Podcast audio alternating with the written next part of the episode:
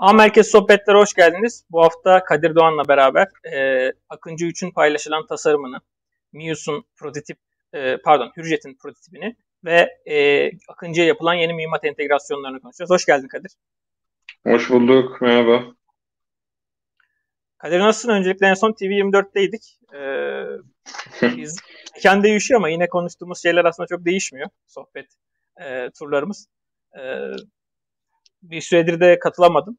E, bu, bu hafta Aynen. biraz arayı kapatırız. Aynen. Ya şeyde kanalda ya bu ana akım medyada falan malum çok şey var. Ee, bazı kişileri çok konuşturmayı seviyorlar, şey yapıyorlar falan. Arada sırada işte bize de öyle şey oldukça, denk geldikçe e, konuşuyoruz. İyi oldu geçen günkü yayında yani en azından ben bayağı böyle şey aldım, olumlu dönüş aldım evde. Bakalım yani ya sadece bizim özelimizde de değil biraz daha böyle mesela yurt dışında falan şeyler çok var. Spesifik konular, spesifik konuklar e, daha böyle gerçekten oturaklı hamaset yapmadan işte e, ayakları yere bakan şeyler konuşan programlar vesaire oluyor. E, ya şeyde bile görüyoruz hatırlarsan Yunanistan'da falan adamlar yerden yere vuruyor gerekirse kendi şeyleri. o yüzden biraz daha böyle şeylerin artması lazım. En azından e, bir şekilde bir şey oluşur, toplumsal bilinç oluşur. Ve günün sonunda karar vericilere bu toplumsal bilinç e, baskı yapma yetkisini kendine de bulabilir. İşler daha iyi gider. Sonuçta herkesin derdi ortak yani burada sonuçta. Memleketin çıkarı yani. Aynen öyle. E, istersen ben yavaştan ön açılış yapayım. Sonra sen topu hemen sana atacağım. Hı hı. E, bu hafta aslında bu zaten biz geçen hafta e, Arda abiyle ve Kozan Hoca ile olan programda, Kozan abiyle olan programda e, Anka 3'ten bahsetmiştik biraz ama o zaman daha görseller yayınlanmamıştı. Yeni Şafak'ta bu hafta e, görseller ortaya çıktı. Ve benim o geçen hafta belirttiğim şey de az çok e, tasarım doğrular nitelikte böyle daha hava yer odaklı ve istihbarat keşif odaklı. E, özellikle düşük radar izine sahip bir tasarım anlayışı da uçan kanat e, formasyonunda olduğu için bir e, İHA beklentisi zaten vardı ve bunları doğrular bir tasarım oldu. Ve geçen hafta böyle bir grafik paylaşmıştık henüz tasarım full olduğu için ama e, tasarım mimarisi açısından buradaki tasarım mimarisine gayet uygun. Ve Yeni Şafak'ta paylaşılan e, görseller açıkçası burada direkt topu sana atmak istiyorum. Bana birazcık e, ön tasarım aşamasındaki görsellerden biriymiş gibi geldi ama sen ne dersin buradaki görsellere? Öyle ya genelde şimdi bu gibi büyük projelerde veya havacılık projelerinde işte proje yönetim süreçleri belli şeylere fazlara ayrılıyor işte e, ve her bir fazın bir e, review dokümanı yani bir inceleme dosyası dokümanı toplantısı yapılıyor. İşte başlıyorsunuz işte isterlerin belirlenmesi, sonra işte kavramsal tasarım, başlangıç tasarım, detay tasarım, ondan sonra kalifikasyon, test vesaire gidiyor. Bu işte biraz daha dediğin gibi kavramsal tasarım aşamasına benziyor. Ee, yani ama kavramsal tasarım aşamasında şöyle düşünelim. Aslında isterlerin belirlendiği günün sonunda e, nihayetinde o isterler çerçevesinde o e, uçuş e, envelope diyor yine buna Amerikalılar o uçuş zarfı içerisinde e, ne görev yapacağını kestirebiliyorsunuz üç aşağı beş yukarı.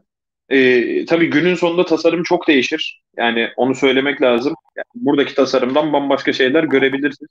Ama ister e, mümkün mertebe değişmez. Yani değişmemesi e, beklenir, gerekir. Şimdi buraya baktığımız zaman işte kabaca böyle ne gördüğümü söyleyeyim. İşte bu uçan kanat yani flying wing denilen bir tasarım. Bu tasarımlar temelde hangi amaçla kullanılıyor, nasıl kullanılıyor? Genelde e, bu şeylerde, e, tipteki ürünlerde e, biraz daha lifting body denilen e, yani e, nasıl söyleyeyim kaldırma kuvveti yaratacak gövde kanat yapıları e, gerçekleşiyor. Burada bir de şöyle de parantez açayım şimdi izleyiciler de kızmasın İngilizce tabirler kullanıyoruz diye. Havacılıkta maalesef bazı tabirlerin tam Türkçe karşılığı olmuyor. İşte biz de mümkün mertebe çevirmeye çalışıyoruz ama e, yani buradaki tasarımda dediğim gibi biraz daha işte lifting body denilen işte bir yapı var gövdede. Ha, yani hem gövdeden hem kanatlardan, kanat gövde bağlantılarından maksimum seviyede kaldırma kuvveti elde etmeye çalışıyorsunuz. Biraz daha manevra kabiliyeti düşük e, yapılar. Hareketli yüzeyler çünkü oldukça sınırlı. Zaten e, burada da çok ufak belli oluyor bu logoların altında. İşte flapler, aileronlar veya flaperon yapıları falan var işte oralarda. E, stabilizörler var yine aynı şekilde kuyruk kısmına yakın bölümlerde. E, ya benim tahminim şey bu ürün ortaya çıktığı zaman e, Amerikalıların B işte 21'leri, B2 işte Avro Vulkanları vesaire e, veya işte bu seviyede yine popüler insan hava araçları olan işte X-47B, Taranis, e, Orotnik'ti galiba tam e, adını doğru telaffuz edemeyebilirim. Değil mi? Evet. E, Çinlilerin benzer bir tasarım vardı.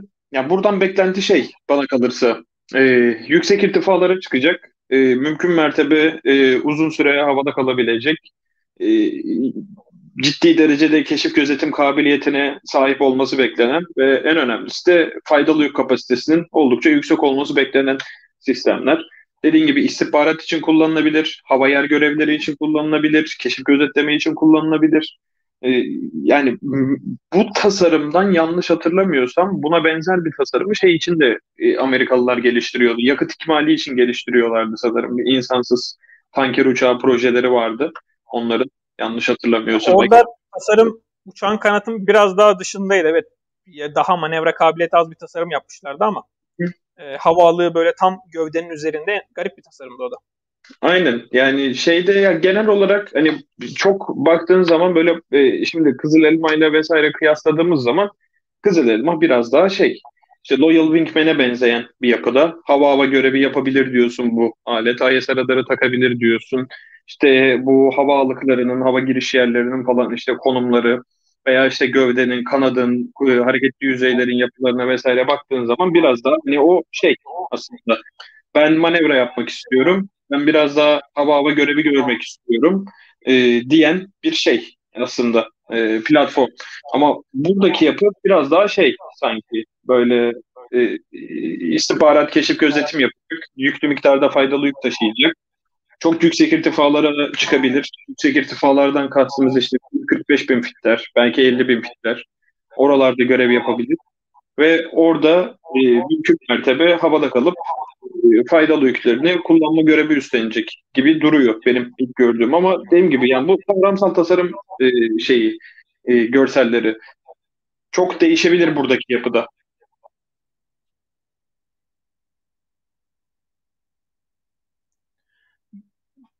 Ama şöyle bir durum da var. Ee, çok uzun süre beklemeyeceğiz gibi final halini. Çünkü ilk prototipin Mart-Nisan gibi uçmasının beklendiği söyleniyor. Yani şöyle uzun zamandır çalışıyor olmaları lazım projeye. Evet. Tabii Ankara'dan işte Aksungur'dan e, birçok şeyi çok pardon taşıyabilirler, kullanabilirler. Ya hatta şöyle e, şimdi otopilot özelinde mesela konuşalım. En önemli sistemlerden bir tanesi olduğu için genelde işte iki e, farklı yapıda otopilotlar ayrılıyor. Bir tanesi model tabanlı geliştirilen sistemler. Bir tanesi de parametre tabanlı geliştirilen sistemler. Model tabanlıdan kastımız ne? Bir tane hava aracını modelliyorsunuz siz bunu matematiksel olarak. İşte, e, şeylerini, e, aerodinamik yapılarını, mekanik yapılarını, uçuş performansını ona göre o model içerisinde bir ürün çıkarıyorsunuz ve o platform için en optimum çözüm oluyor. Bir de parametre tabanlı otopilotlar var. Ondaki durumda şöyle, genel bir otopilot yapısı var. Genel bir kestirim sensör füzyon yapısı var. Siz kendi platformunuza göre orada parametreleri değiştiriyorsunuz. En optimum olmuyor ama en esnek oluyor. Esnek olduğu zaman ne oluyor? Ankara'da da kullanıyorsun, Aksungur'da da kullanıyorsun, işte 3'te de kullanıyorsun, 4'te, 5'te yani ne getirirsen getir otopilotu parametre tabanlı olduğu sürece kullanabilirsin. Tabii bilmiyoruz nasıl bir otopilot içerisindeki konfigürasyon olduğunu ama bu kadar e, hızlı entegre edebiliyorlarsa ki aynı otopilotları kullanacağını düşünüyoruz. Çünkü proje süreleri çok uzardı bu kez. muhtemelen işte parametre tabanlı en azından kısmi parametre tabanlı bir yapı vardır diye düşünüyorum orada. E, bununla birlikte şey de var. Bu gibi sistemlerde zaten benim şuna dikkat et, dikkati çekmeye çalışıyorum Fatih. Şimdi uçurursun aleti. Yaparsın. Genel aerodinamik yaklaşımlar belli zaten. Ee, bir şekilde doğru modelledikten sonra özellikle simülasyonunda işte simülasyondan kastımız ne işte hardware in the loop'ta, e, software in the loop'ta e, işte veya model in the loop'ta düzgün bir şekilde sen bunu modelledikten sonra ilk uçuşunu yaptırırsın. Asıl konu zaten oradan sonra başlıyor. Yani şeyde zaten hani e, gördük mesela geçen gün Kızıl Elma için Selçuk Bey yaklaşık iki yıl diyordu. İşte bir yıl içerisinde atışlı testler başlar. İşte bir yıl sonra işte envantere girip hizmet etmesini bekliyoruz diyordu mesela. Yani burada da benzer bir süreç oldu. İlk uçuş yaptıktan sonra mekanik olarak hatta aerodinamik olarak birçok değişiklik de gerçekleşebilir. Zaten şey sürecinde de değişiyor. Ee, ürün hizmet esnasında da değişiyor. İşte Hürkuş'ta gördük mesela. Yani Hürkuş'un e, yanlış bilmiyorsam tüm mekanik yapısı değişmişti. Hatta işte Temel Bey'in bir açıklaması vardı. Biz önceden alüminyumdan yapmıştık. Şimdi kompozite çevirdik gibi. Yani bu gibi şeyler olabiliyor. O yüzden e, Mart'ta hani uçuşunu yapıyorsa ortalama envantere giriş süresi en iyi ihtimalle yaklaşık hani bir buçuk iki yıl diyebiliriz. E, nominal bir sürede işte ortalama bir sürede de işte üç yılı vesaire bulabilir. O süreçte hani bu platformla ilgili bence konuşulması gereken en önemli şey faydalı yük. Ee, yani ben, benim hani Kızıl Elma'da da o konuda hani düşünüyorum aynı şeyi e, yani hangi faydalı yükler kullanılacak ee, özellikle işte elektrooptik kısmında, radar kısmında veya veri iletişimi konusunda yine veri iletişimi, radar konularında bazı şeyler var. Hani aklımıza gelen ihtimaller var. Ama benim aklıma açıkçası elektrooptik konusunda çok bir e, şey gelmiyor. Yani e, elimizde bir tek pod olarak yapıda Astel pod var. O da e, bu gibi platformlar için biraz ağır kalabilir. Faydalı yük kapasitesini ciddi oranda etkiler diye düşünüyorum. Artı Aselpod'un bir de yapısından dolayı ciddi entegrasyon süreçleri gerekebilir. İşte soğutması veya işte oradaki e, verinin işlenip dışarıya aktarılması vesaire farklı konfigürasyonlar da gerekebilir. Ama özellikle hani bu ürün için Kızıl Elma için bence bir tık daha şey hani e, geri planda olabilir bu konu. Ama biz şimdi buna diyoruz ya bu işte yüksekten uçar, keşif gözetleme yapar, istihbarat yapar, hava yer görevi üstlenir. E buna bir pot lazım. E, katılıyorum. Orada bilmiyorum yabancı bir ürün temin edilebilir mi ilk etapta diye düşünüyorum. Çok zor. Mevcut partnerlerde iş alabileceğimiz firmalar da belli. Hensoldt'tan belki alınabilirse. İşte orada mesela ambargo uygulanmıyor. Ürün elinde bu tarz bir, bir ürün var mı şu an anımsayamadım. Hiç araştırmadım ben de. Hensoldt'un elinde öyle bir pot var mı? Emin değilim. İşte bildiğimiz işte potlar var. Lockheed'in falan, Sniper, Lightning vesaire de hani onları alamayız. Yani onlar mümkün değil. Onların zaten entegrasyonuna izin de verilmez. Çok ciddi sorunlar Tabii. var. Ee, ama bilmiyorum bu konuda Aselpod 2 projesi vardı. Eğer başarılabilirse yani Aselpod 2'nin konuşulması durumu vardı. Orada daha hafif ve daha etkin bir pod yapısı kurulabilirse belki onlar kullanabilir. Ama işte yetişmesi lazım ya buna. Yani özellikle bu ürün için konuşayım. Hadi Akıncı şey Akıncı diyorum sürekli. Kızıl elma neyse bir nebze ama ya bu ürün bir pod olmadan ne yapacak?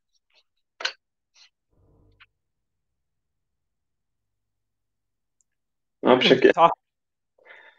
Artık bilmiyorum nasıl bir çözüme gideceklerini ben de çok şey yapamıyorum. Ya umarım şey olur, e, makul, güzel bir e, çözüm olur. Çünkü o irtifalardan, o hızlarda vesaire olduğunuz zaman şeyler biraz zor. Özellikle yani şimdi insanlar soracaktır işte MX-15, MX-20 vesaire yapısındaki ürünler uygun olmaz mı diye. yani çok zor. Yani onlar takarsın ama etkinliğini sınırlar senin. O gibi ürünler. Yani e, o sistemlerin yapısıyla işte bu Lightning, işte Sniper vesaire şeyin Aselpot'un yapıları çok farklı birbirinden. hem menzil açısından hem işte sensör kabiliyeti, hedefleme kabiliyeti açısından e, çok ciddi şeyler var yani farklılıklar var. Çünkü sen yani atıyorsun mühimmat bu platformdan. Bizim bu kanatlı güdüm kiti vesaireyle birlikte 80-100 kilometre menziller zorlanır diye düşünüyorum. Haksız mıyım? O irtifalardan, o hızlardan. Tabii. Ya burada o tarz o kadar uzun menzil mühimmatlarda zaten eğer şey olursa e, yine bir platform işaretler diğeri atar gibi bir durum söz konusu diye tahmin ediyorum. Tahmin ediyorum. İşte yine kısıtlamış oluyorsun. Bak çözümler var yok değil ama platformun etkinliğini kısıtlıyorsun. Onu diyorum ben biraz. Yaparsın. Öyle yani ama bir yerden sonra biliyorsun maliyetler çok aşırı katlanıyor. Maliyetin ziyadesiyle kabiliyetler yetişmiyor. Konuştuğumuz temel problem. Yani umarım bir şey olur orada. Ee, çözüm olur. Çünkü benim bildiğim kadarıyla özellikle şey var. Biraz daha e, lazer e, designator konularında, lazer işaretleyici konularında özellikle bu CATS'te vesairede performansı bayağı iyileştirmiş şeyde e, Aselsan. E, bu gibi ürünlerde kabiliyeti bir noktadan bir noktaya taşıdığınız zaman siz elinizde o kabiliyeti artırmanızı alacak, sağlayacak platform da varsa çok böyle farklı konvansiyonel çözümlere, konvansiyonel olmayan çözümlere gidebiliyoruz. O yüzden zor da olsa oraya bir şey lazım bence, çözüm lazım bence. Bakacağız artık orada ne kadar şey bir e, durum olacak. Şeye ne diyorsun? Şu kamerayı da bir netleyeyim. E, o gibi ürünlerde Asya'dan tedarik edemez mi sence Türkiye? Aselpod benzer ürünlerim. Aynen direkt pot yani. Açıkçası Asya'da da bu konuda çok fazla üretici olduğunu bilmiyorum. Bu kadar büyük boyutlu. Çinliler var. Yeah. Tamam Çinliler var. Orayı biliyoruz. Ee, ama Japonlarla Koreliler de Amerikalılarınkini kullanıyor diye biliyorum ben. Ben de öyle biliyorum. Yani Çin'de de zaten yanlış bilmiyorsam bir Norinco'da öyle bir şey var. Bir de CTC'de var galiba. Öyle bir kabiliyet. Bilmiyorum alınabilir mi? Ya evet. orada bir şimdi iş o tarz podlar biliyorsun maliyetleri yapısı itibariyle e, mesela sniper pod falan mesela Amerika'da satışı direkt şeye bağlı. Kongre onayına falan bağlı olan sistemler. Tabii. Ee, uluslararası arenada da bu normal bizim insan savaş araçlarındaki daha kompakt kompakt dediğimde 40-50 kiloluklar ama hani onlar gibi değil. Daha fazla dikkat çekiyor. Ciddi bir politik tarafı var onların. Ee, Tabii. Çünkü daha stratejik ürünler olarak gözüküyor. Çünkü bunu siz savaş uçağı gibi platforma da takabiliyorsunuz. Zaten bahsettiğimiz insan, insan savaş araçları da artık savaş uçağı ittifakları hızlarında çalışacak. Aynen öyle. Yani e, normalde bu gibi platformlarda e, veri iletişimi de ciddi sorundur. Veri iletişiminde ben biraz şeyden rahatım. İşte geçen gün yayında da konuştuk bunu. İşte TürkSat 5A 5B, işte Q-Band, K-Band e, o baya e, bizi rahatlatacak şeyler. Özellikle o potları taktığınız zaman şimdi plat şey gibi düşünmeyelim bunu. F-16, F-35 gibi düşünmeyelim. Orada siz tamam oraya da IS'a koyuyorsun. Oraya da işte böyle pot koyuyorsun. Ama onu böyle e, ham olarak yere aktarma gibi bir derdi yok. Oradaki adamın. Ama sizin var. Yani onu aktarmanız lazım. Bir IS radar e, üretiyorsa 50 işte e, megabit saniyelerde data e, veya işte şey üretiyorsa e, megabayt saniyelerde veya işte e, bu potla benzer bir şey üretiyorsanız iletişimde e, ciddi bir band genişliğine ihtiyacınız var. O da böyle yüksek e, band genişliklerinde K bandda veya Kulu bandda uydunuz olmadığını hiçbir şekilde çözemiyorsunuz o işi. Evet. Ya orada işte belki e, gövde içine fotoğraflama için bazı podlar yapılabilir. Sadece fotoğraf amaçlı eski şeylerdeki gibi, uçaklardaki gibi. Ee, işte biraz fant- gibi şey, mapping ürünleri diyorsun. Evet evet. Ee, belki o tarz bir şey mümkün olabilir. Onun dışında biliyor musun? O niye lazım? Yani, o, o da çok lazım. Şundan lazım. Evet, tabii lazım. Türkiye'de hala madencilikte doğru düzgün bir haritalama yapısı kullanılmıyor. artık adamlar şeye geçti. Yani hava fotoğrafçılığıyla şey buluyorsun sen. İşte topografik yapıyı analiz edebiliyorsun ve diyorsun ki burada şu yataklar bulunabilir, burada şunlar olabilir, şunun yoğunluğu çok görünüyor vesaire. Yani sivil alanlarda vesaire de çok ihtiyaç var bu gibi ürünlere. Evet. İşte Baykar'ın haritalama podunu Baykar sivil tarafa da açmayı düşünüyor. Biz onu paylaşmıştık. Hı hı. Ee, Bay, Baykar'ın da hatta e, önemli bir mühendisi vardı. E, kendisi yabancı kökenliydi. İngilizce yapmıştık. E, o tarafta Baykar TB2 üzerinden bunu sivil açmayı düşünüyor. Belki işte e, daha kompakt olan belirli noktalarda istihbari amaçla fotoğraf çeken bir şey bu araçların içine de yapılabilir. Abi yani şeye ciddi ihtiyaç var. Ben şöyle söyleyeyim sana. Dünyada birçok böyle ticari uydu var. Bunlar çok yüksek çözünürlüklerde şey yapıyorlar. E, haritalama yapıyorlar dünyanın birçok yerini ve her gün şey yapıyor aslında. Güncelliyor onu. Farklı işte spektrallerde. E, bunların aynı şekilde askeri versiyonları da var. Bizim elimizde şimdi Göktürk var şeyde e, ama çözünürlükleri e, işte onu anlık erişebilme imkanın vesaire birçok uygulamada yetmeyebiliyor sana. Yani şey gibi düşün. Şimdi SOM'da vardı. Diğer mühimmatlarda çalışıyorlar. Arazi tabanlı seyir sefer. Evet. Ne lazım sana?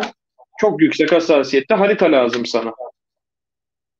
Evet arazi bilgisi çok kritik. E, ve eğer sen zaten şöyle söyleyeyim biz bir yerden sonra eğer bu arazi tabanlı navigasyon işinin üstüne böyle ciddi ciddi düşüp onu hep böyle bir arkada B planı olarak tutmazsak ciddi sorun yaşayabiliriz birçok üründe. Olası ciddi bir harp durumunda. Ya platformlarımızın yüzde 70-80'i GPS güdümlü. Evet. Yani ataletsel seyri sefer var. Tek başına işte en iyileri bile sizi birkaç saat götürüyor. Onlarda da işte şey problem, e, keskinlik, e, hassasiyet problem e, ve çok e, şeye müdahaleye açık sistemler onlarda. E, Tuval.com şey düşünüyordu, çalışıyordu Kadir o konuda. E, kara tabanlı, karadaki evet. antenlerle bir konumlandırma sistemi. Yerli. Evet. Vallahi detayını bilmiyorum açıkçası. Hani ben biliyorum projeyi. Ee, ne durumda, ne ölçüde bilmiyorum. Ee, ama yapıyorlarsa güzel bir şey, ihtiyaç. Ama işte şeyin avantajı, arazi tabanının avantajı şu. Çok yüksek hızda siz görüntü çekebildiğiniz zaman yüksek FPS'li bir kamerayla çok yüksek hızlarda bile yapabiliyorsunuz. İşte SOM yapıyor. Onu. Evet. İhtiyaç yani. Öyle. Anka 3 ile ilgili ilk değerlendirmelerim bunlar sanırım. İstersen ücrete geçebilirim. Yani geçelim. Yani çok anlatılacak bir şey daha fazla yok bana kalırsa. Çünkü çok detay yok ortada. Evet bence de buradaki görüntülerden şimdilik ortaya çıkabilecek şeyler bunlar. Ee, biraz daha fazla ipucu paylaşılırsa ya da işte ilk prototipi gördüğümüzde 3-4 ay içerisinde görürsek eğer bir aksilik olmazsa e, şey yapacağız. Bununla ilgili daha fazla konuşuruz. Ee, Hürjet'in hatta videosunu da şuraya ekleyeyim. Evet. Hürjet'in ilk e, prototipinin bu hangardan çıkartıldığı anlar sonra yanılmıyorsam yine aynı hangara mı sokuyorlar? Ne yapıyorlar anlamadım ama e, henüz tabii daha yapım aşamasında. Önümüzdeki yıl uçması bekleniyordu. E, ancak takvim hala geçerli mi değil mi bilmiyoruz sanırım değil mi Kadir? Yani 18 Mart 2023 değil miydi uçuş tarihi? Evet. Evet. Çok az süre var.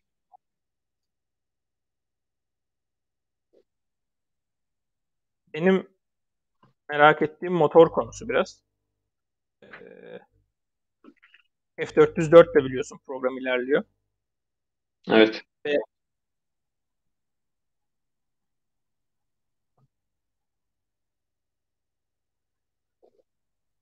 F404'ün özellikle tedariğinde ben sorun yaşanacak mı yaşanmayacak mı çok fazla bilemiyorum. Çünkü e, platformun yani bizim ABD'den geçmişte işte Nvidia'nın kartlarına bile biliyorsun belli oranda ambargo koymayı başarmıştı adamlar. Yani sivil kapsamlı ürünlerde bile bazı e, aksaklıklar yaptılar.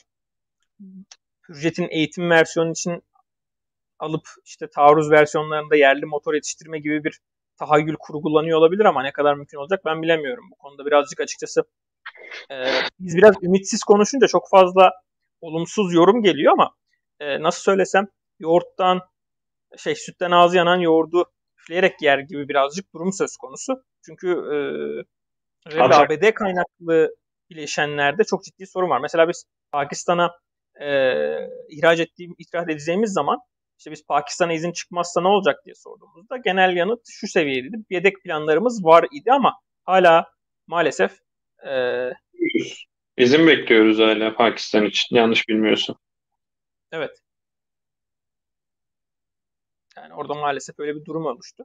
Dolayısıyla buradaki ben F-404 yola devam edilme hususunda birazcık en başından beri şüpheliydim ama umarım e, bir aksaklık olmadan en azından eğitim versiyonları envantere girer. O tarafta da çünkü çok ciddi bir tecrübe e, katacaktır bize. İlk uçuşlar, uçuşların ardından hava kuvvetlerinin geri be, yani ilk teslimatlardan sonra özellikle hava kuvvetlerinin geri beslemeleri çok ama çok kıymetli olacaktır bu için diye düşünüyorum ben. Sen ne dersin bu ilk uçuş ve sonraki süreç için? Ya kesinlikle öyle ama şimdi o motor değiştiği zaman farklı versiyon demek. Bu motoru yerleştirdiğiniz o işte mekanik yapılar var. İşte e, o yapıların komple değişmesi demek. Oradaki vidanın vidaya kadar belki yani vidadan kastımız şeyler, somunlar, civatalar. Oradaki bağlantılara bile çünkü yorulması var bu ürünün. Yani belli bir e, stres altında sürekli. Birçok şey değişiyor. Termal yükler değişiyor. İşte akustik yükler değişiyor. Yani yani dediğin gibi ben de aynı şeyi ümit ediyorum. Umarım en azından eğitim versiyonlarında sorun yaşamayız e, motor konusunda. İşte yerli motoru konuşalım istiyorum. Konuşacak bir şey bulamıyorum. Yani e, işte bu Milli Muharip'in hani şu anda şeyde e, asıl geliştirilmesi beklenen motor Milli Muharip'in değil mi? Hürjet için spesifik bir motor konuşulmuyor diye biliyorum ben. Yok şu an için konuşulan bir motor yok bildiğim kadarıyla. Yani işte yani Milli Muharip'i hangardan çıkarıyoruz, uçuracağız falan. Hani motor 2030'da falan gelse ortalama belli bir entegrasyona girebilecek.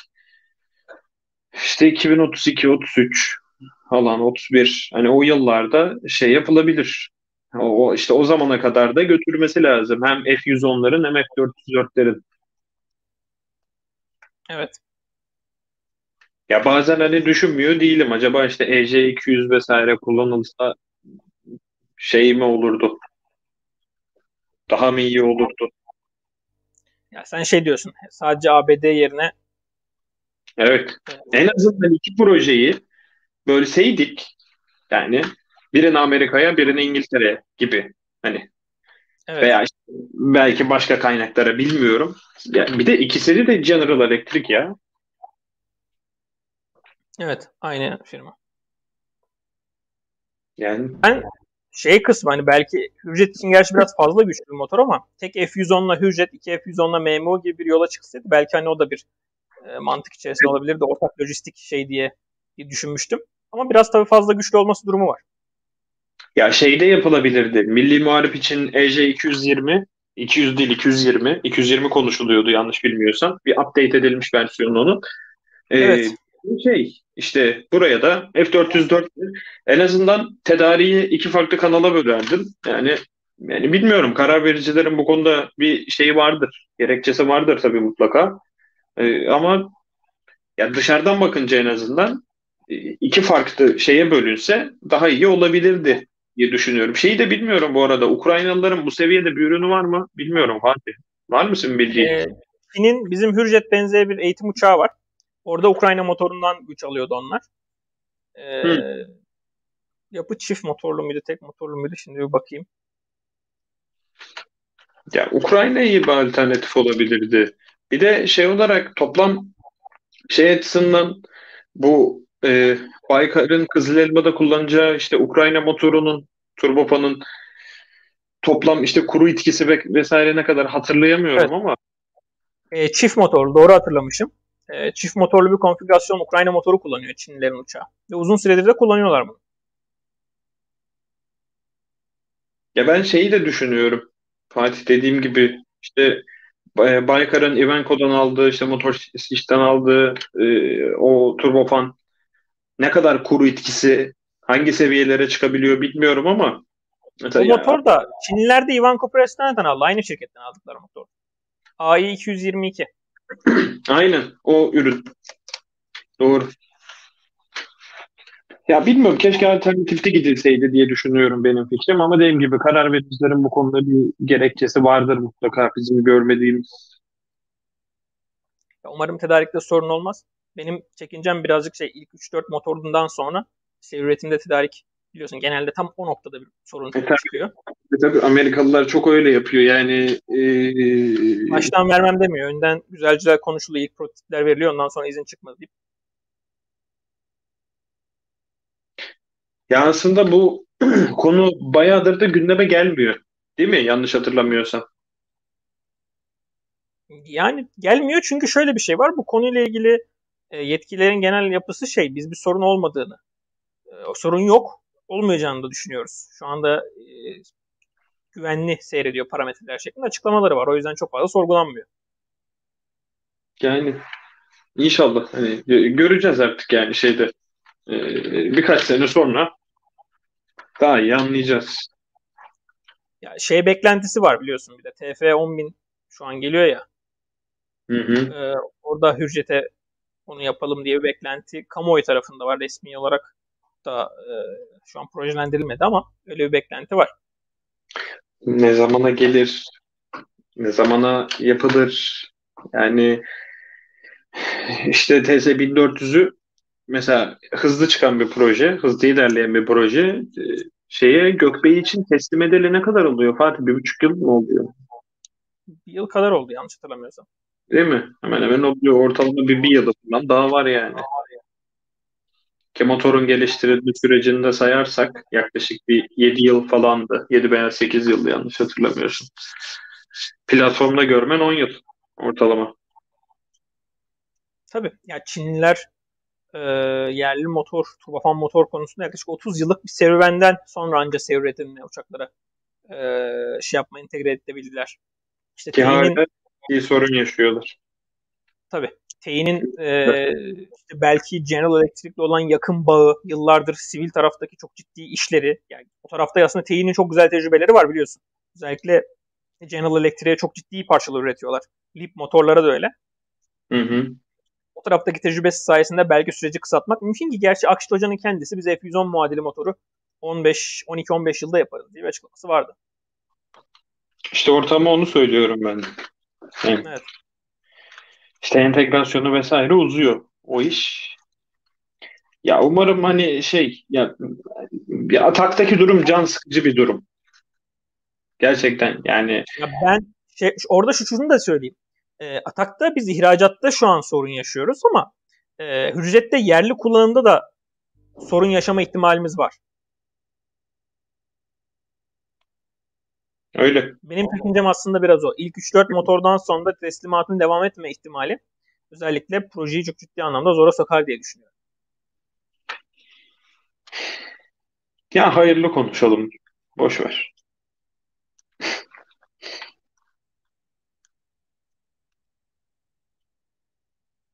Ya iyi düşünelim, iyi olsun diyorum işte.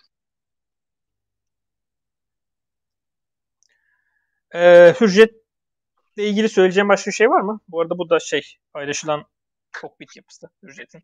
Yani şöyle e, e, ürün umarım en kısa sürede kalifiye edilir. Özellikle e, malum biliyorsun sertifikasyon süreçleri vesaire de olacak şeyde e, eğitim şey olduğu için. Yani mümkün olan en kısa sürede umarım kalifiye edilir ürün.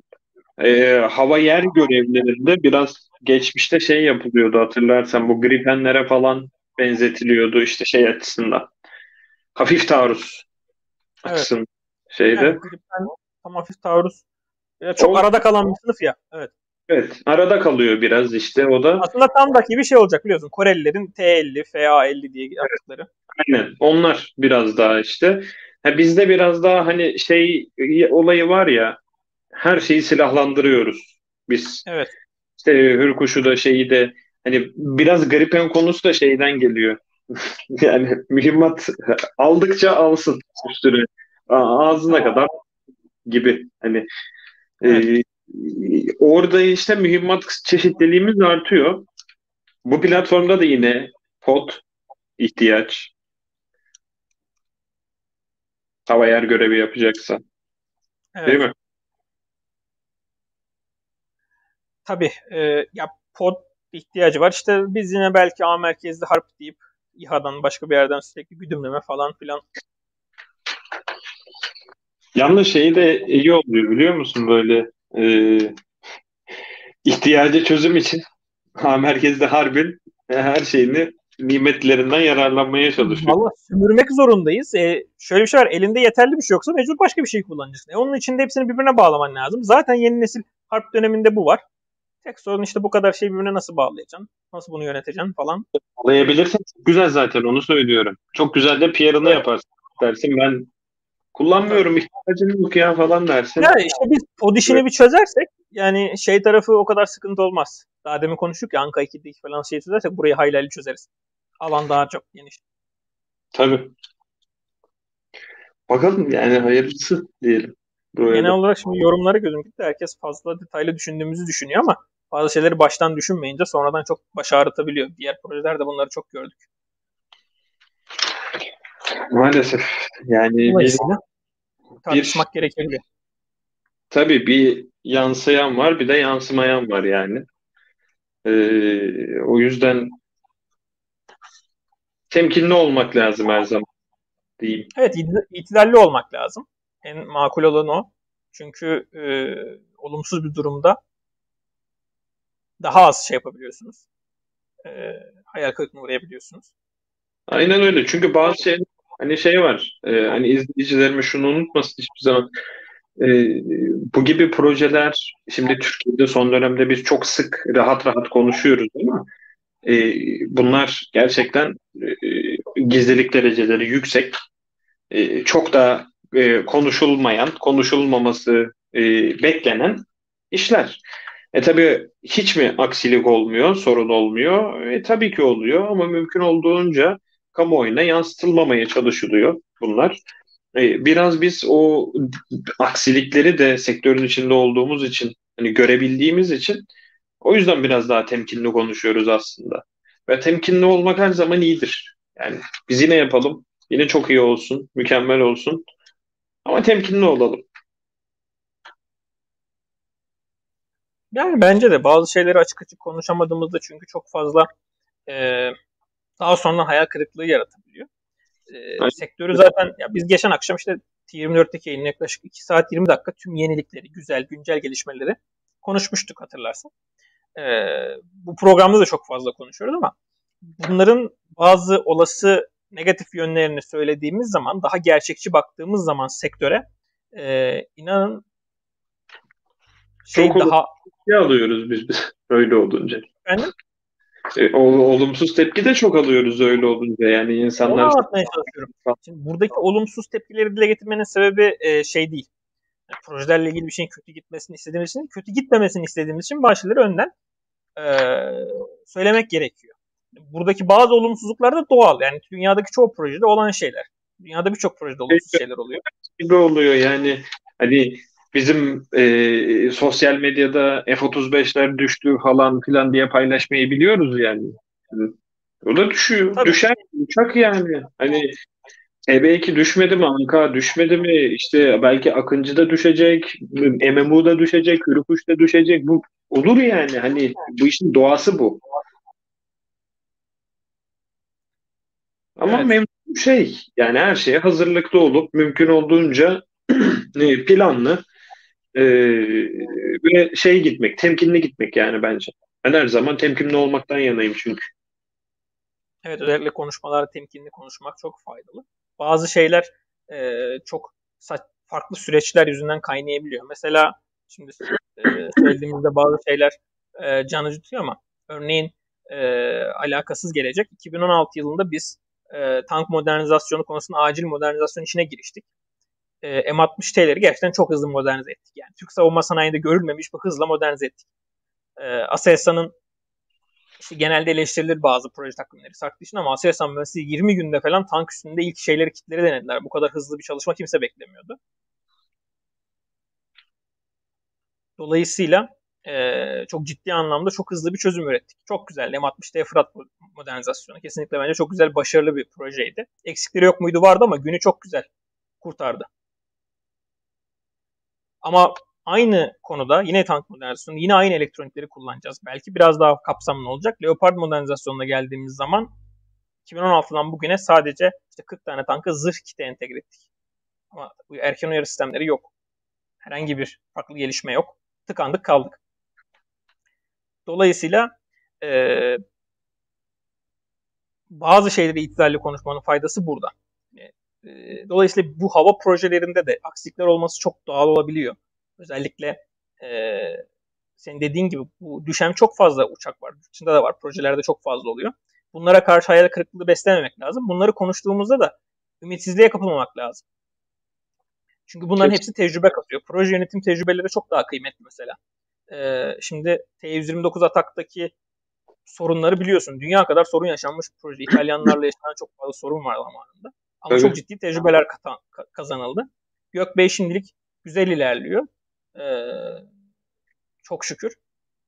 Dolayısıyla bu tarz sorunlar önceden konuşmak kötü değil. Zaten herhangi bir ümitle kırıklığına sebep olmuyor. Bence benim açımdan. Ben de aynı fikirdeyim. Yani konuşmadığınız zaman zaten e, işte yani eleştiri kültürü böyle bir şey. Konuşmak lazım, yapıcı olmak lazım. Şimdi gelelim bir diğer hususa. Ee, Gökçe güdüm kitinin testi yapıldı şeyden. E, Akıncı'dan. Bu Akıncı'dan bugüne kadar atılan en ağır mühimmat oldu. E, HGK 83 e, muadili bir şey. E, MK83 bombası taşıyor ve yine İyi. KGK 84'ü taşıdı ama atmadı değil mi?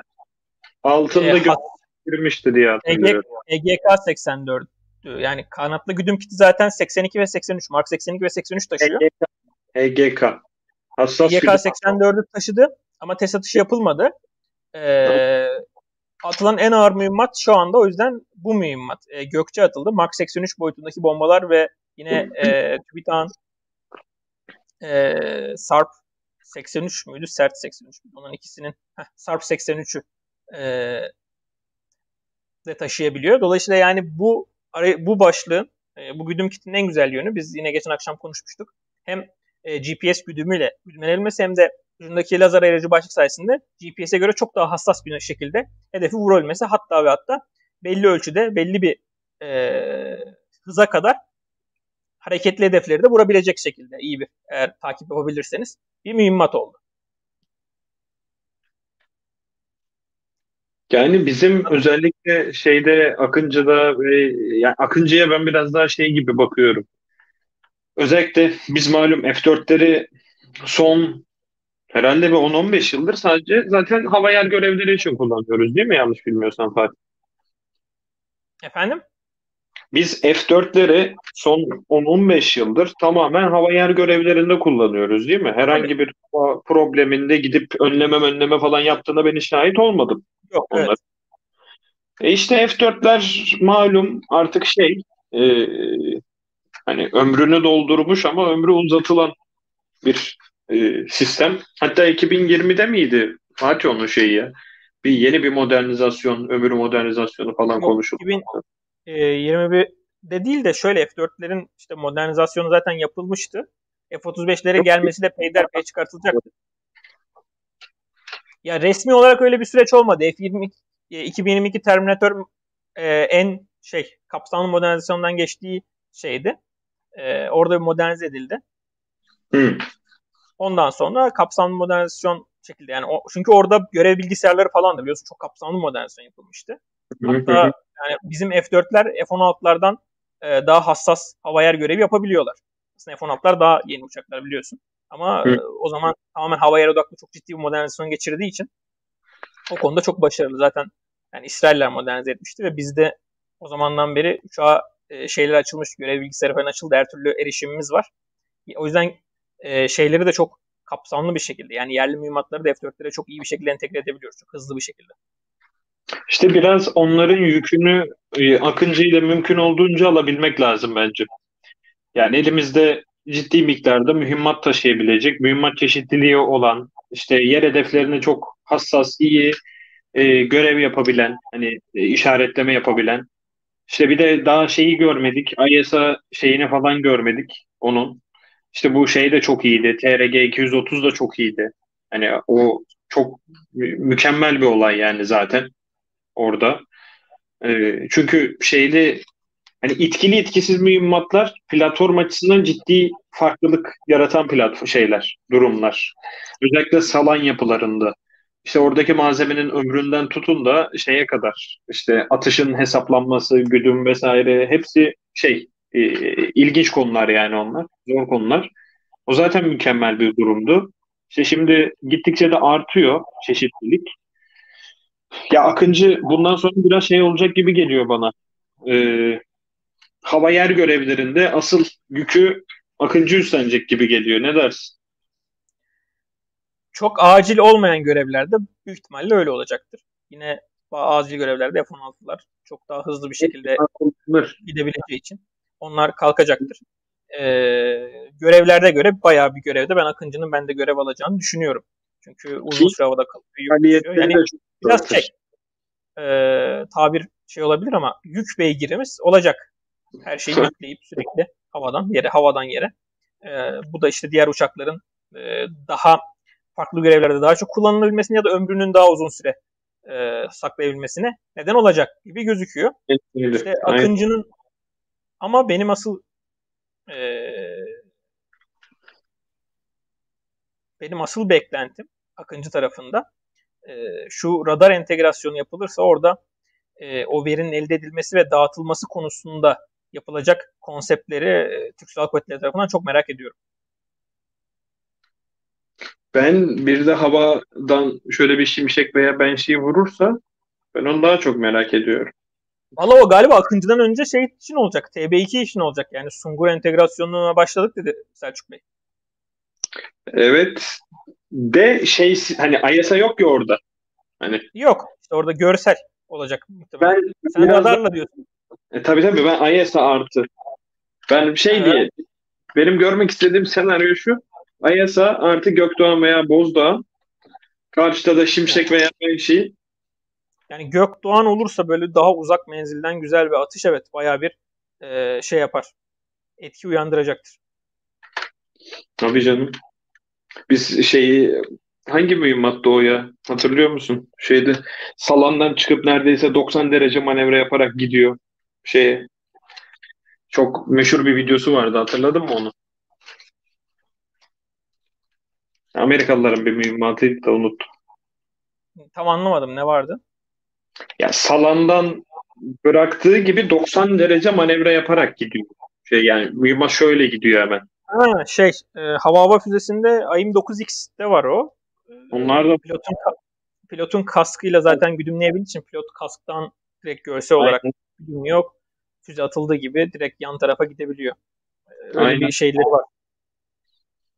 Yani işte... Hatta paylaşmıştım ben de. O çok o işte bazı şeylerin tak noktaları denir ya. E, tam o noktalarda bir şey. Ama bu Allah... belki insansız hava aracına yapmak daha kolay olabilir Kadir. Gimbal 360 derece döndüğü için gimbalden işte onu... olarak yine şey yaparsan. Benim işte görmek istediğim şey de o yani. ISI ile bir hedef bir yandan takip ederken şeyle de eğer hava hedefi... Ama o şey, görüş için de bir angajman olduğu için daha yakın mesafelerde. Aynen işte. Benim hava... daha çok görüş ötesinde bazı engellemeleri sağlayabilmek. Ya zaten şöyle ya bak o konuyu bir ara konuşmak lazım. Ben sana söyleyeyim şeyleri, hedef uçak konusunu. Ee, ya elimizde Banshee var, Şimşek var. Şimdi şey var, Coşkun Öz'ün e, ürünü var. Yuavera'nın. Ama böyle yüksek hızda süpersonik veya transonik o hızlarda hareket edebilecek işte yeni projelendirildi. Saha Expo'da imzalanmıştı. Ee, Şimşek Plus veya Süper Şimşek işte o 0806 Matta TUSAŞ'ın işte o evet. bantlarda çalışması beklediğimiz ihtiyaç bunlar. Şimdi Hisar'ı test edeceğiz, Siper'i test edeceğiz. Yani... yani orası da enteresan olacak Kadir aslında biliyor musun? Hani biraz konudan konuya atladık yine ama e, mühimmatlardan gidiyoruz nasılsa. Şimdi bizim ses altındaki uçuşlarda işte Şimşek daha yeterli gelmediği için Banshee kullanıyorduk İngiliz. Aynen. E, şimdi Şimşek'in gelişmişinin taş çalışıyor. Bir yandan e, Delta V çalışıyor galiba. O tarafta öyle bir şeyler olması lazım. E, evet. Bilmiyorum o konuda da hani birden ürün bolluğuna boğulabiliriz gibi geliyor. Daha da çalışan var. Biliyorsun. Değil mi? Daha evet. da var. Evet, Ama evet. açıklanmadığı için hani bizim şey yapmamız çok doğru değil ama yanlış bilmiyorsam dört firma var herhalde şu anda. Değil mi? Dört, dört. Dört firma var evet. Şey birden e, İHA mühimmatına şey kamikaze İHA çalışmaları çoğaldı. Bir ara birden BİHA'lar çoğalmıştı. Şimdi birden bir e, şey çoğaldı. E, hedef uçak çalışmaları böyle bir çoğaldı. İnşallah en azından bir iki tanesi başarıya ulaşır. Gerçekten Gerçekten. başarılı yani çok daha rekabetçi olur. Hem yerli mühimmatları test etmek güzel olur. Bir de bunların çok aşırı rakibi olan sistemler değil biliyorsun. Çok fazla oyuncu yok okul vardı. Tabii canım yani şöyle BİHA'da 19 tane firma vardı en son yanlış hatırlamıyorsam saymıştım. Türkiye'de 19 tane bulut altı insansız hava aracı geliştiren şirket var. 19 tane. Yani hani ne kadar gerekli ne kadar şey orası izleyicilerin takdiri. Ee, şimdi kamikaze geliştiren çok var. Artık kamikaze partileri var. Ama artık envantere bir ürünün girmesi gerekiyor bir an önce. Ciddi ihtiyaç. Ee, şey hedef uçak hepsinden acil ihtiyaç bence. Yani biz hava savunma sistemlerine şey veriyoruz. Bak şu anda e, şimdi bilmediğim için sana sorayım önce. Bizim Hisar'da veya Siper'de ses üstü bir hedefi durdurmak gibi bir iddiamız var mı? Var da. Ya olmaz. Ee, bu dillendirilen bir, bir konu mu hani? Yani söylendi var. yapabiliyor diye. Var tabii ki bu hava savunma sistemi sonuçta şu var yani savaş uçakları bile afterburner evet. yaktığı zaman ses üstü hızla çıkıyor yani. Yakmadan da çıkabiliyor süper cruise'le şeyde. Yani e, daha kısıtlı biliyorsun onu yapan uçak da. İşte ben orada şeyi merak ediyorum. Biz bunu hiç test etmedik o zaman. Yani bildiğim kadarıyla şu anda ses üstü bir test yapılmadı ama bilmediğimiz yurt dışına Platform... alınan bir, farklı bir platformla yapıldıysa olabilir. Hani şeyden e, şimdi ters mantık yola çıkıyorum. Önce sana o yüzden sordum aslında. Şimdi bir hava savunma sisteminde olmaz, olmak zorunda yani. Hani evet. bir hedefi ya, vurmak zorunda. Bu yöntemlerle belki bazı testler yapılmıştır. Emin değilim. Net konuşamam ama şu ana kadar bize yansıyan bir öyle bir test yok. İşte elimizde ses üstü bir şey yok. E, platform yok. Hedef uçak yok. Evet hedef uçak yok. Farklı bir şekilde belki simülasyonla falan mı yapıldı? Ne yapıldı Yani o konu en acil konu bence. Bak hava savunma sistemleri bir bir envantere giriyor. Tehditin ne zaman geleceği belli olmuyor. Yani e, Allah korusun kötü bir durum olur. Bir Türkiye'ye birisi böyle bir füze müze bir şey atar, bir ihlal olur, bir şey olur. Kullanman gerekir. Test etmediğimiz bir şey o durum. O yüzden çok acil e, ses üstü hedef uçak ihtiyacımız var. En azından böyle transfonik falan da olur yani. O yüzden bu TUSAŞ'ın şimşeği şeyi ilerletmesi, iyileştirmesi işte o şimşek plus, süper şimşek ne diyorlarsa artık hani onu yapması çok önemli. Onun da üstü lazım bir an önce. Çok acil. Ya işte o yüzden çalışıyorlar. İnşallah şey olur. Ee, kısa sürede o başarılışırsa biliyorsun. Ee, belki işte manevra yapması, manevrası bilmem nesi farklı farklı testler çok fazla icra edilir. Zaten hava savunmada iş test yapa yapa bunları siz e, şey yapıyorsunuz. Tabii canım feedback topluyor, listeme topluyor. E, hava kuvvetlerinden ona göre şey yapıyorlar, değiştiriyorlar. Öyle. Sürekli test etmeniz gerekiyor. Hava savunma sistemlerinde bu işin kuralı bu. Sürekli üstüne koya koya gitmeniz. Kesinlikle öyle.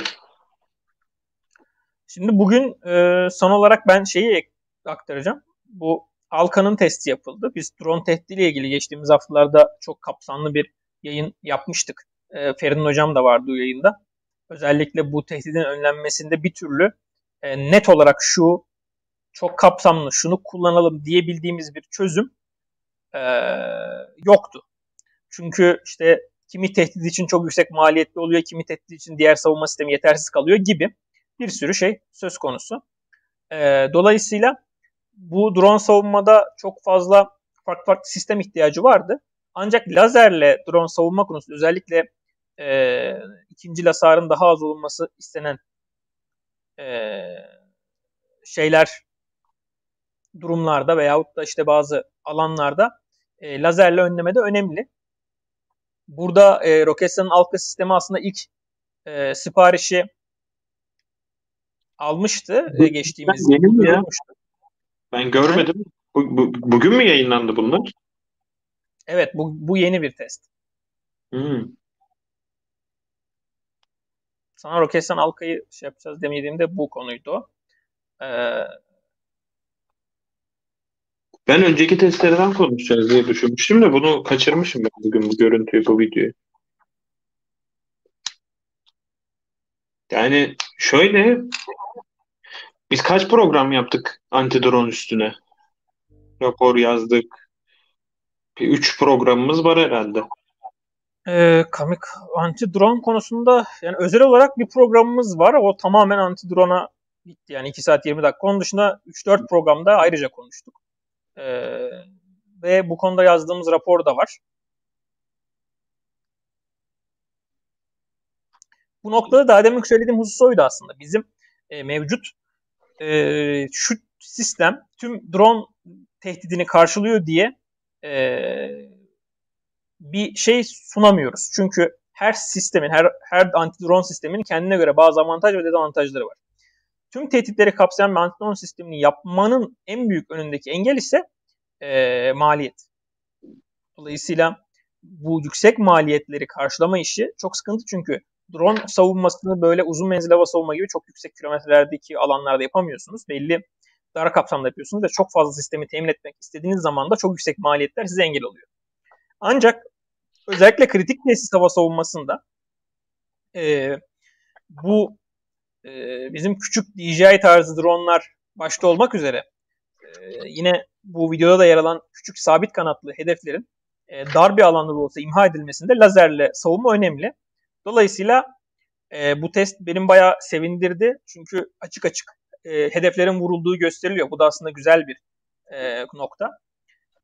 Ve ilk siparişini de aldı sistem. Ben en azından başlangıçtaki kritik tesislerde bu sistemi görmek bana güven veriyor açıkçası. Sen ne diyorsun? Kesinlikle öyle. Yani e, çok uzun menzilde olmasa da kısa menzilde. Şimdi bu antidron sistemlerinde geçen gün de e, şey yaptım, e, bahsetmiştim. Bu videoda da görüyoruz yine. 5 kilometreden bir e, DJI Mavic Pro ürününü, burada da yanlış görmüyorsam yine bir DJI vardı.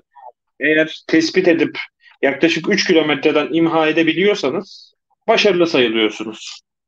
Yani benim birçok hani şey gördüm yurt dışında e, yurt dışı orduların, devletlerin şartnamelerini gördüm. Hepsinde temel ihtiyaç bu aslında. Hep temel bahsedilen şey bu. Özellikle kritik testlerde e, bu lazer çok e, faydalı olabilir. Bu gibi hedeflere karşı çok mantıklı olabilir. E, işte maliyeti ne ölçüde, ne durumda, biraz şimdi yeni teknoloji, sınırlı ürünler ve özellikle yüksek güçlü lazerler biraz maliyetli sistemler biliyorsun. Ee, ne kadar maliyet etkin kalıyor nasıl bilmiyorum. Ama maliyet etkin olabildiği sürece çok güzel çözüm bence. Bence dediğin gibi en azından şu andaki açıkları düşündüğümüzde birçok e, tesiste, kritik tesis için bir an önce envantere alınması en azından e, çok etkin olacaktır. Kesinlikle. Ne kadar çok önlerseniz o kadar iyi. E, lazer olması da işte mühimmat maliyeti falan bir gideriniz olmaması en azından ilk temin maliyeti yüksek olsa da daha sonraki maliyetleri küçüklüğü Aynen öyle. Aynen öyle. Yani buradaki lazer kaynağı da Ermaksan tarafından Türkiye'de yapılıyor. O da güzel bir husus. Ee, onu da Kubilay abi paylaşmıştı bugün. Orada gördüm. Ee, Diyotları mı yapıyor? Efendim? Diyotları mı Ermaksan yapıyormuş? Ee, detaylarını bilmiyorum. Ben Kubilay abi hastaydı. O yüzden gelemedi. Gelseydi detayları açıklardı aslında. İnşallah bir dahaki e, şey yayınlarda ondan detaylarını dinleriz. Olur. Bu hafta çok uzun bir program yapmayı düşünmüyoruz. Ben e, istersen yavaştan soruları alayım daha sonra kapatalım. Olur. İyi olur. Evet sorulara bakıyorum. Bu mühimmat konusunda evet bu e, olumsuz senaryolar bayağı bir ortalığı karıştırmış sanırım.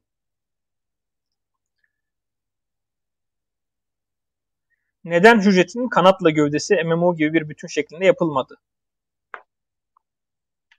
Kadir Doğan. Güzel, güzel soru. Yani şöyle şimdi o yapılar işte şey gibi e, tamamen taşıyacağınız yüke e, aletin e, uçuş zarfına göre değişiyor. Genelde kanat gövde bağlantıları, de genelde demeyeyim, e, en çok yük e, binen yerlerdir kanat gövde bağlantılarına farklı farklı tipler uygulanır. İşte box şeklinde yapılar çok popülerdir. Yani bir kutu gibi bir yapı vardır. Oradaki balketin içerisinde. Kanadı siz oraya entegre edersiniz.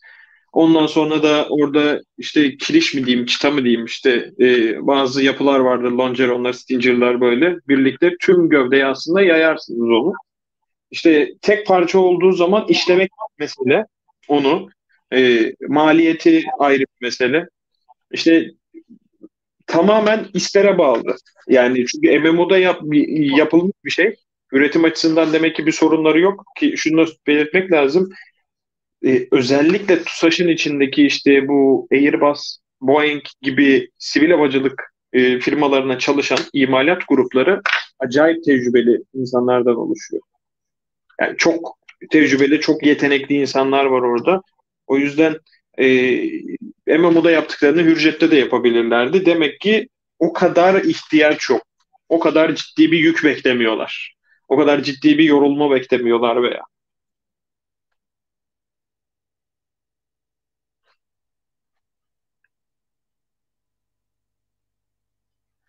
Evet. Şöyle bir şey var. Ee, insansız helikopterler ne zaman gelebilir? Bu teknolojiye ne zaman ulaşabiliriz diye bir soru gelmiş. Güzel soru. Bir projemiz vardı. Sen biliyorsun. Evet. Kargo İHA projesi Flash'ın çalıştığı. Ee, orada helikopter şeklinde bir yapı vardı. Yanlış bilmiyorsam yine ufak sınıflarda Atensa'nın arı olması lazım değil mi? Adını karıştırıyor olabilirim. Evet. Arı yanlış hatırlamıyorsam. Aslında ufak ürünler var bizde e, dünyada şeyde şu anda Türkiye'de e, bulut altı diyeceğimiz seviyelerde büyük dediğimiz zaman büyüklerdeki ya helikopter konusunda şöyle helikopter aerodinamiği farklı yani onun e, havanın orada yapısı, davranışı, e, aerodinamik tasarımınız çok farklı. İşte öyle olduğu zaman otopilot işte bunun itkisi, transmisyonu vesaire bunlar oldukça sorunlu konular. Bu ufaklarda bunlar bir nebze çözülebiliyor çünkü yavaş uçuyorsunuz, manevra yapmıyorsunuz, yük kaldırıp indiriyorsunuz. Elektrik motoru takıyorsunuz öyle birçoğuna transmisyon ihtiyacınız falan öyle ciddi olmuyor. E öyle olduğu zaman daha kolay oluyor. Biraz daha sanırım olgunlaşması lazım projenin helikopter görmek için. Yani bir e, muhtemelen 2020'lerin sonunda e, daha net görebiliriz diye düşünüyorum.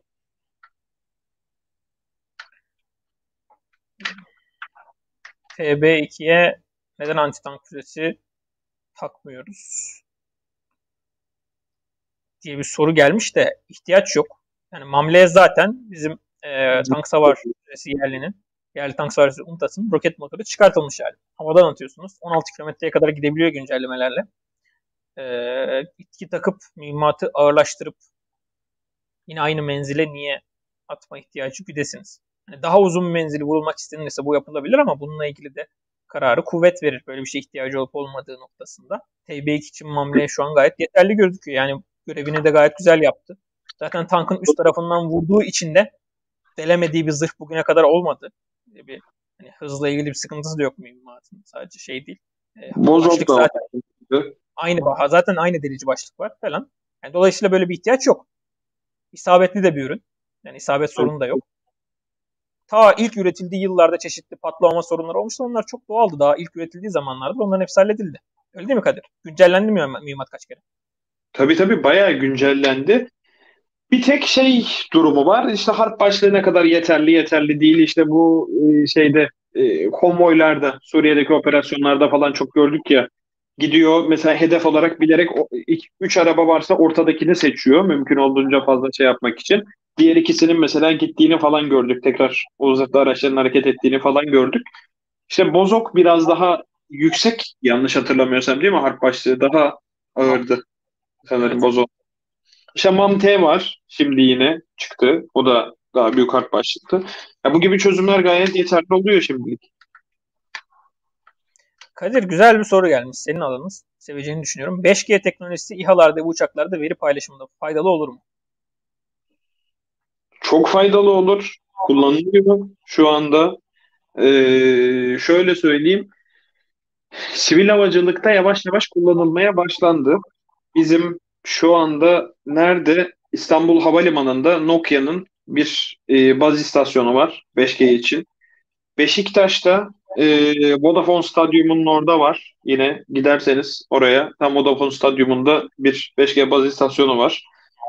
E, özellikle şimdi 5G'de dünyada öncü Qualcomm malum. Qualcomm'un 5G'de yaptığı ciddi işte e, sistem on the chip dedikleri veya işte e, sistem on the module dedikleri iki farklı yapıları var bunların. Hem bunların bir tanesi çipler IC'ler, diğerleri onların oldukları modüller.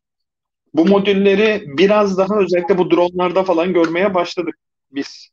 E, 4G LTE ile artı 5G modülleri e, sıklıkla kullanılıyor. Türkiye'de henüz daha şey değil, e, yaygın değil. 5G'nin avantajı şu şey gibi düşünün. Demin işte konuşuyorduk ya yayının başında. ISR radar şu kadar veri aktarıyor. Ne bileyim şu kamera şu kadar görüntü basıyor. İşte bitimiz yetiyor mu? Satcom takmamız lazım. TürkSat 5A, 5 5G'de öyle bir durum yok. Yani hızlarınız zaten çok yüksek. Çok hızlı veri aktarabiliyorsunuz. Ee, özellikle şey noktasında çok işe yarayacaktır. Bizim bulut altı araçlarda veya nispeten yurt içinde kullanacağımız biraz da güvenliğini sağlayabileceğimiz ki orada da 5G tarafında ulak çalışıyor orada işte yerli baz istasyonu, altyapı vesaire gelirse e, ya birçok açıdan hayatımızı değiştirecek bir durum. Şeyi de çok ciddi etkileyecektir. Savunmayı da etkileyecektir. Biraz daha Amerikalılar bunu kullanıyor. Çinliler de kullanıyor 5G'yi şu anda kendi şeylerinde. Haberleşmede vesaire kullanıyorlar. Çünkü 5G'nin şifreleme yapısı vesaire çok daha iyi, çok daha farklı diğerlerine göre.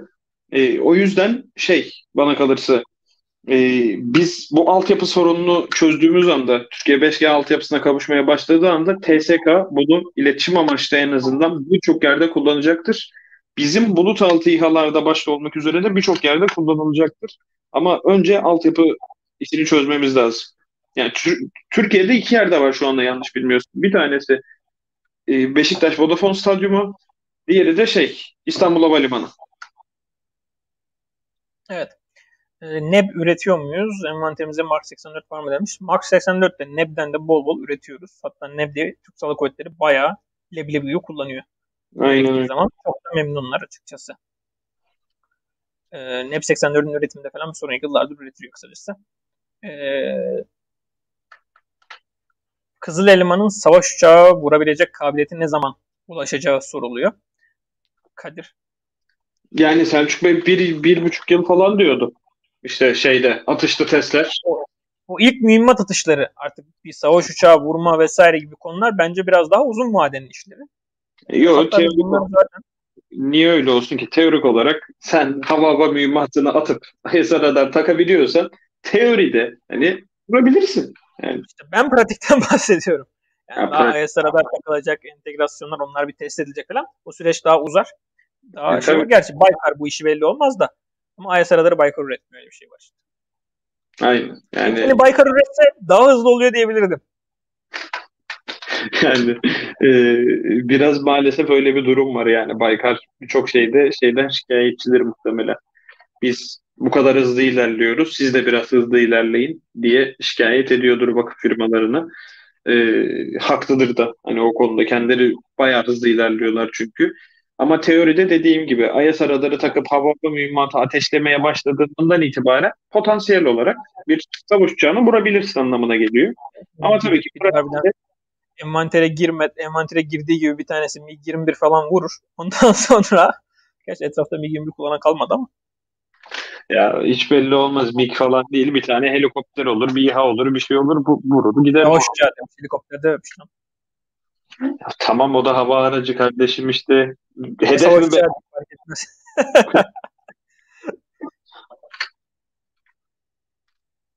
Neyse göreceğiz artık ne kadar şey yaparlar. Neyse ilk hava hava kilini yerli olarak bizim insan savaşlarından herhalde TB2 alır diye tahmin ediyorum. Sungur entegre ettikleri gibi Ukrayna'da başlar kamikaze falan vurmaya.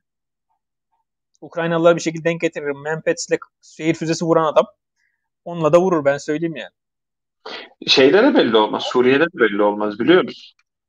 Evet evet. Bol bol Orlan düşürmüşlüğünüz var. Bizim basına yansımayan da bir sürü düşürenler var. Düşürülenler var. Tabii canım. Ya hiç belli olmaz. O, o güzel bir iş ya. O da helal olsun yani.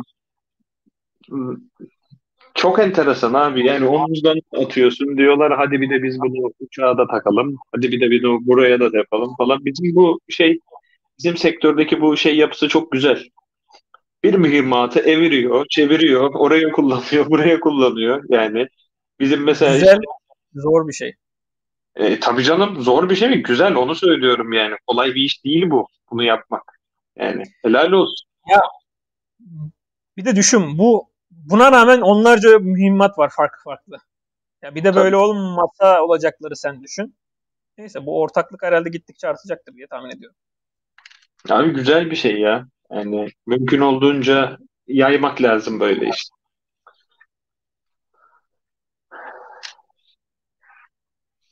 Evet son bir iki soruyu alayım ben o zaman Kadir.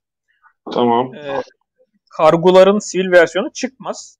Patlayıcılı bir ürün. Hani onu bırak onun Togan versiyonunu da sivil ürün versiyonu zannetmiyorum yani. STM askeri tarafta işler farklı. Bunu sivilde kullanacağın zaman çok çok çok çok aşırı ucuzlatman lazım. Tabii canım. Kabiliyetlerini geliştirmen, distribütörlüklerin bilmemlerin çok farklı noktalara gidiyor. Işte. Bilmen lazım. Efendim? DJI'de yarışabilmen lazım diyorum. Evet oralar çok farklı kulvarlar. Yani o tarafta sivile girilmez. E, muhtemelen. Anka 3'te hangi motor kullanılacağı şu anda resmi olarak açıklanmadı. Spekülasyonlara da biz bugün bence yeteri kadar girdik. Başka girmeyelim. Sen girmek istiyorsan girelim Kadir. Ben daha fazla girmeyi bu akşam düşünüyorum. Gerek yok. Ee, seyir füzesiyle ilgili henüz bir gelişme var mıdır derken yani şöyle e, SOM zaten seri üretimde A, B. Gezgini ee, soruyor. Biliyorum da aklıma Gürcan Bey'in no comment geliyor. O yüzden ağzımı açmıyorum. Ee, Gezgin no comment devam. Ee, Çakır var seyir füzesi yine. Çakır'ın atışı da yakın bir zamanda yapılacak önümüzdeki yılın ilk çeyreğinde. Sen ee, de niye değiştirip duruyorsun? Adam gezgini soruyor işte. Yok kardeşim ben konuşamıyorum Allah Allah. Sen konuşabiliyorsun sen konuşabiliyorsan sen konuş. Ben de konuşamıyorum sen de konuşamıyorsun. Ben yetkili değilim ki. Bilir kişi Ben yetkili miyim? Sanki şey yani bilir kişi. E, bilir kişi miyim ben? o video geldi aklıma. Sen bilir kişi misin? Sen uzman mısın? Sen kimsin? diyor ya. Benim de aklıma geldi de. Yok. Neyse. Evet. Ee, motor mükemmeliyet merkezi çalışıyor mu? Motor mükemmeliyet merkezi derken neresi kastediliyor acaba?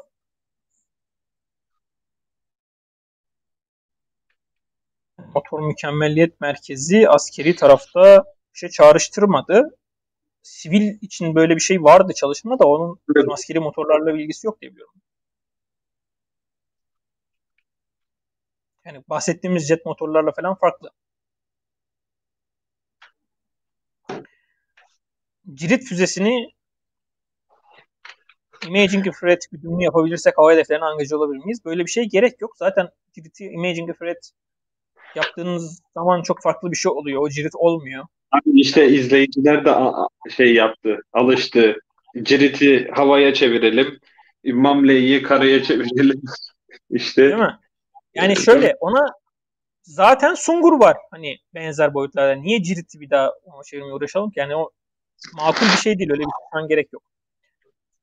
Yani daha zor zaten Cirit'i oraya çevirmek. Direkt Sungur zaten elde hazır. Yani şeyler e, seyir füzesi atışları hani seyir füzelerini biraz havadan görsek iyi olur değil mi Fatih işte? Somun atışını, gezgini falan ne bileyim atmaca. Sen gezgine niye takıldın bu akşam ya? güzel proje. biz de bekliyoruz yani bir an önce bir şey çıksa edilse falan ne güzel olur abi. Öyle öyle güzel olur. Ben de aynı fikirdeyim. En çok merakla beklediğim proje yani. Devasa bir şey. Seyir füzesi yani.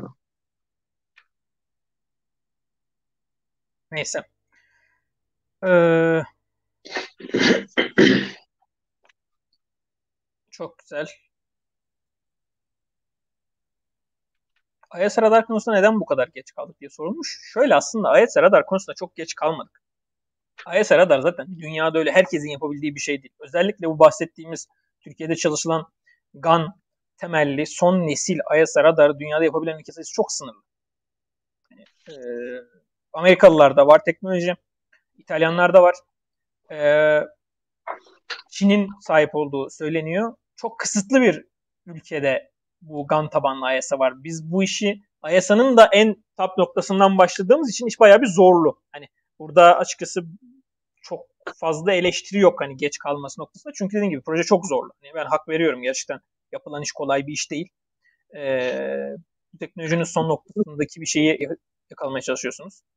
Bizim dediğimiz şey şöyle yanlış anlaşılmış olabilir. O yavaş değil. Baykar çok hızlı. Hani evet. bu entegrasyon falan Baykar çok hızlı ilerleyen bir şirket. Yoksa birçok proje standart takviminde gidiyor zaten.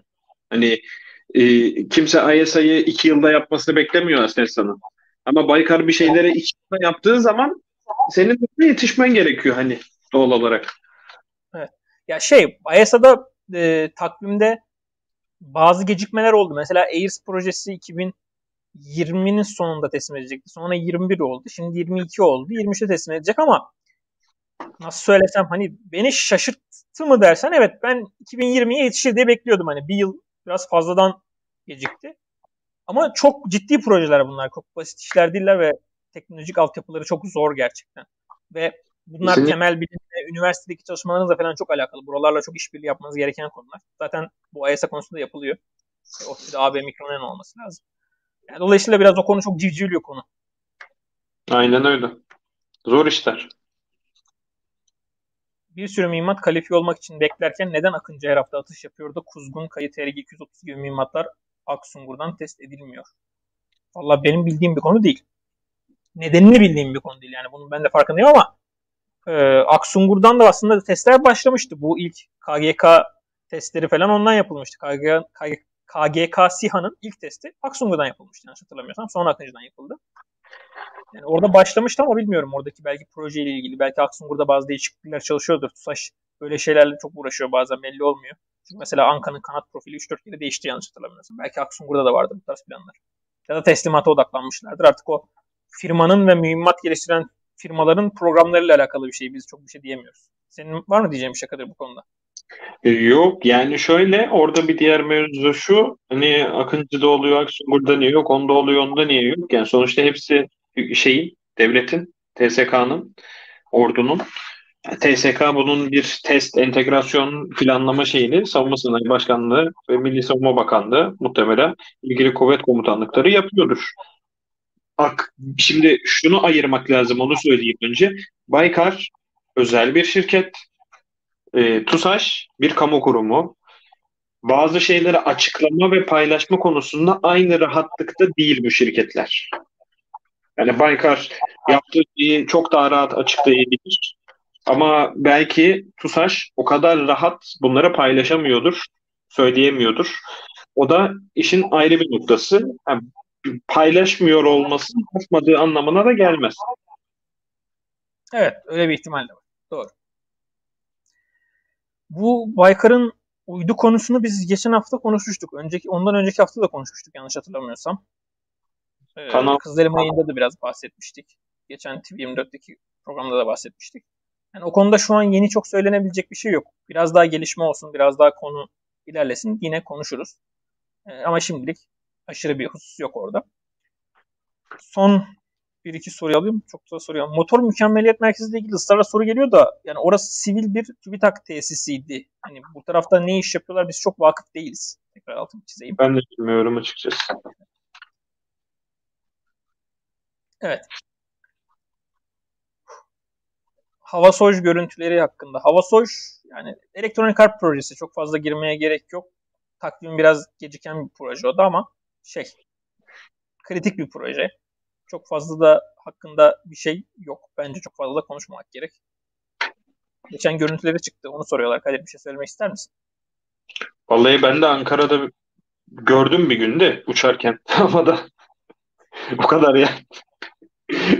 Şeyde e, Eryaman'dan geçerken bu şey yakın ya. E, evet. Neydi ya adı? Mürtet Akıncı. Evet. Akıncı'ydı. Hava üssü. Aynen orası yakın ya. Oradan havadaydı bir tane. Gördüm ben orada denk geldi de. Uçuyor yani en azından. Şeyde.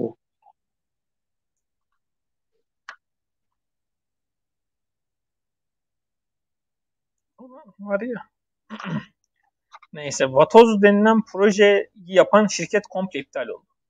Yani o yüzden bu Vatoz yüzen araç projesini onu aslında bir dahaki hafta Kozan Bey'e sorarız. O Kozan Bey onunla ilgili çok güzel konuşuyor. Kozan Selçuk İptal oldu ne demek ya? Hı? İptal oldu ne demek ya? Şirket yok oldu direkt. İptal olma değil. Neyse. Benim muhakkaf olduğum bir konu değil. Kozan abiye soracağım. Çok güzel dökülüyor ondan, ondan sorarız bir daha. Ama öyle bir şey yok yani şu an Vatos falan. Twitter'da sor da bari şey olmaz. Diyorsun. evet. Dual thrust veya dual pulse roket motorların hangisi daha iyi ve son zamanlardan çok dual pulse tercih edilir oldu? Dual pulse'un tercih sebebini konuşmuştuk aslında bizim şey varken, Feridun Hoca varken yine. Dual pulse'da özellikle son safhada yani e, terminal safhada tekrar itki vererek çok yüksek e, şey elde ediyorsunuz. Çeviklik elde ediyorsunuz. Yüksek manevra kabiliyetine sahip olan e, şeylerini, hedefleri de engelleyebiliyorsunuz. O yüzden Dual Pulse çok şey bir teknoloji, iyi bir teknoloji. Ama bu konuyu yine biz Feridun Hoca ile ben bir program yapmak istiyorum. Orada tekrar daha detaylı inceleriz. Sen bu Dual Pulse ve Dual Trust konusuna girmek istiyor musun Kadir? Yok dediğin gibi yani o şeyin daha iyi bildiği konular aynı zamanda Feridun Hoca'nın da. Ya bazı soruların da şeyi çok e, detaylı oluyor. Bunlara daha detaylı girmek gerekiyor. Bu son sürekli soru geliyor ama e, son bir soruyu da alıp kapatayım. PD 180 hakkında ne düşünüyorsunuz? Yani PD 170 180 bu motorlar yani 170 kullanılıyor. 180 daha kullanılmaya başlamadı diye hatırlıyorum Kadir. Sen PD 180 ile ilgili ne yorum yapabilirsin kısaca? İstersen yap kapatalım sonra yine. Yani ihtiyaç var ama ne kadar ihtiyaç var? Nasıl ihtiyaç var? Orası önemli. Ee, harbin e, sahanın ihtiyaçların değişimi. Şimdi şöyle bir şey söyleyeyim. Öyle kapatayım. Çok detayına girmek istemiyorum. Ee, siz şimdi bir ürün yapmaya başlıyorsunuz. 5 yıl sürüyor atıyorum veya 10 yıl soruyor. 10 yıl önceki isterlere göre siz başladınız. İsterler günün sonunda öyle bir değişmeye başladı ki zamanında sizden bir şey isteyenler diyor ki yok diyor artık benim ihtiyacım bu değil diyor. O da o adamın yapabileceği bir şey değil çünkü harp değişiyor, ortam değişiyor, konu değişiyor. O da oradan bir geri bildirim alıyor sonuçta. motor konusunda özellikle bu gibi motorlarda e, o gibi bir durum yaşanabilir diye düşünüyorum. Çünkü e, biraz harp sahası bize onları söylüyor aslında.